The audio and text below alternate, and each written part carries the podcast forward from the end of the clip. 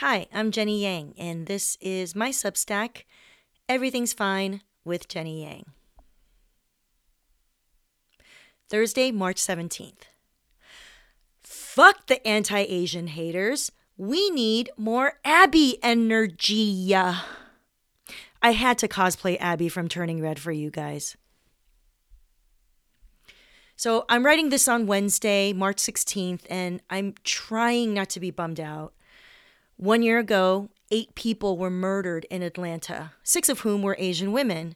And one year later, we are still seeing disgusting acts of anti Asian hate against us, especially against women and the elderly. It's hard to see a recent headline like, Man hit woman in the head 125 times because she was Asian, officials say and not let that pierce my raw Scorpio heart. How did you react a year ago?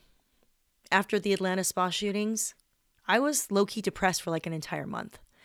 Barely got anything done. I was so fucking angry. Angry about the sick, obsessive racism that makes Asian women targets. I was ready to punch people in the face when they would say that this quote wasn't a hate crime, and to call it a hate crime would be a disgrace to true hate crimes, end quote. And, quote, it was just a religious kid who hated himself for desiring sex workers, end quote. They did not say sex workers, they said the P word. And yes, um, those are actual quotes by older white dudes that I used to work for. Yeah, I was not going to be gaslit by our abusers. Fuck that. I knew what I was seeing. We all felt it in our bones. So I leaned on our Asian American communities and allies to heal. We raised money, donated, marched, advocated, and tried to practice some hope. My Asian friends bought tasers and took self defense classes. And I heard through family members that Asian gun hobbyists were secretly patrolling Orange County here in Southern California in an attempt to defend against the assaults. But is any of that enough? I don't know the way to end anti Asian violence, but what I do know is we need more motherfucking Abby energy. Yes. Side note, obviously, the rest of this will be spoilery. You've been warned. If you haven't seen Turning Red, Here's the wiki summary quote Set in Toronto, Ontario in 2002, Turning Red follows Meilin or Mei Lee, a 13 year old Chinese Canadian student who transforms into a giant red panda when she gets into a state of strong emotion.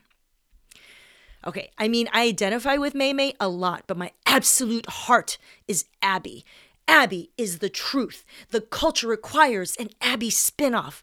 I'm, and I mean, like, I would love to see a spinoff of most of the characters, TBH, Abby, Priya, all of the aunties.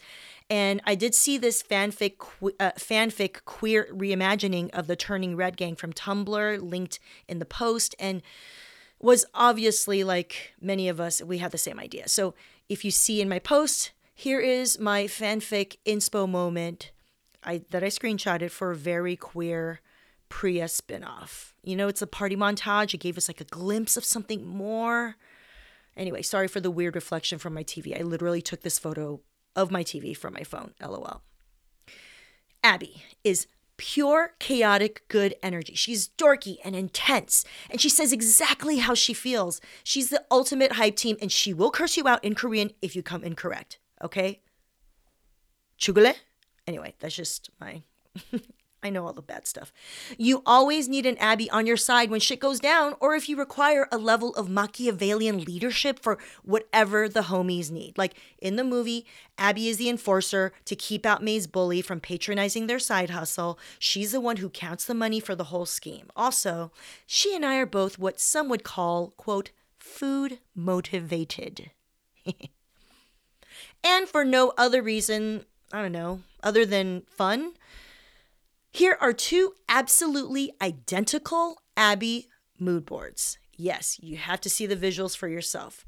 Everything in my life prepared me for this moment. I did cosplay Abby, and there are two mood boards Abby's original faces and my faces. Yeah. Please get this printed and laminated for me in full color. Thank you. My love for Abby is not just because I used to look just like her. Uh, used to, she says. But I love Abby because her scheming ass mind and intensity is how I felt at that age, but I totally had to hold back. Like, back then, none of my friends are free and open about their weirdness or horniness, okay? Thanks to immigrant and religious oppression. Repression. uh, Freudian slip. My friends all wanted to be popular and conform so badly, and I tried that for a while, and then I couldn't anymore, much to my social punishment. The anti Asian violence and the murder of George Floyd Jr. during the pandemic has prompted a collective consciousness raising event for a lot of Asian Americans.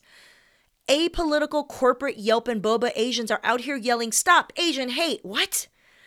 They were finally realizing they needed to have the language to understand what was happening to our community, beyond just being concerned about not getting promoted and breaking through the bamboo ceiling.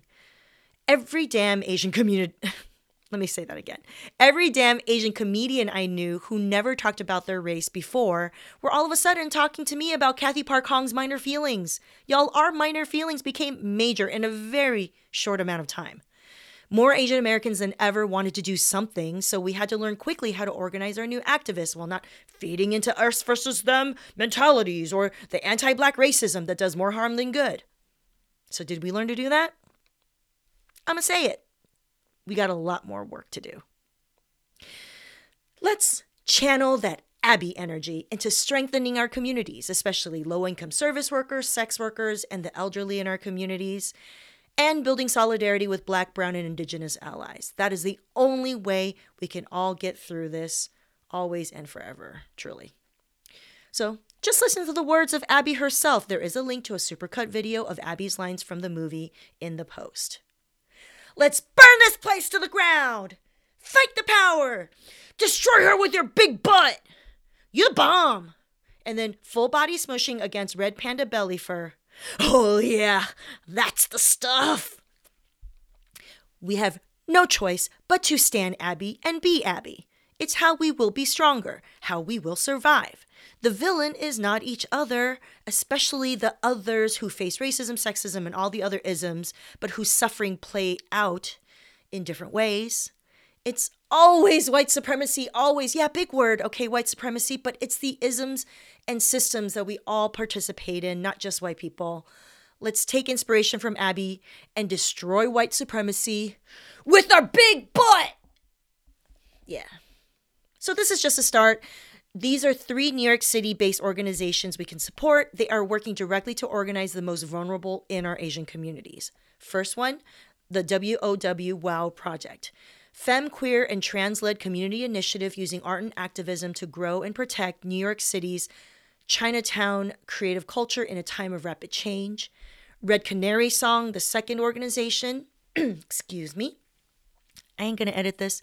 Organizing with migrant and Asian sex workers in New York City, rights, not raids or rescue, anti trafficking, pro decriminalization, transnational.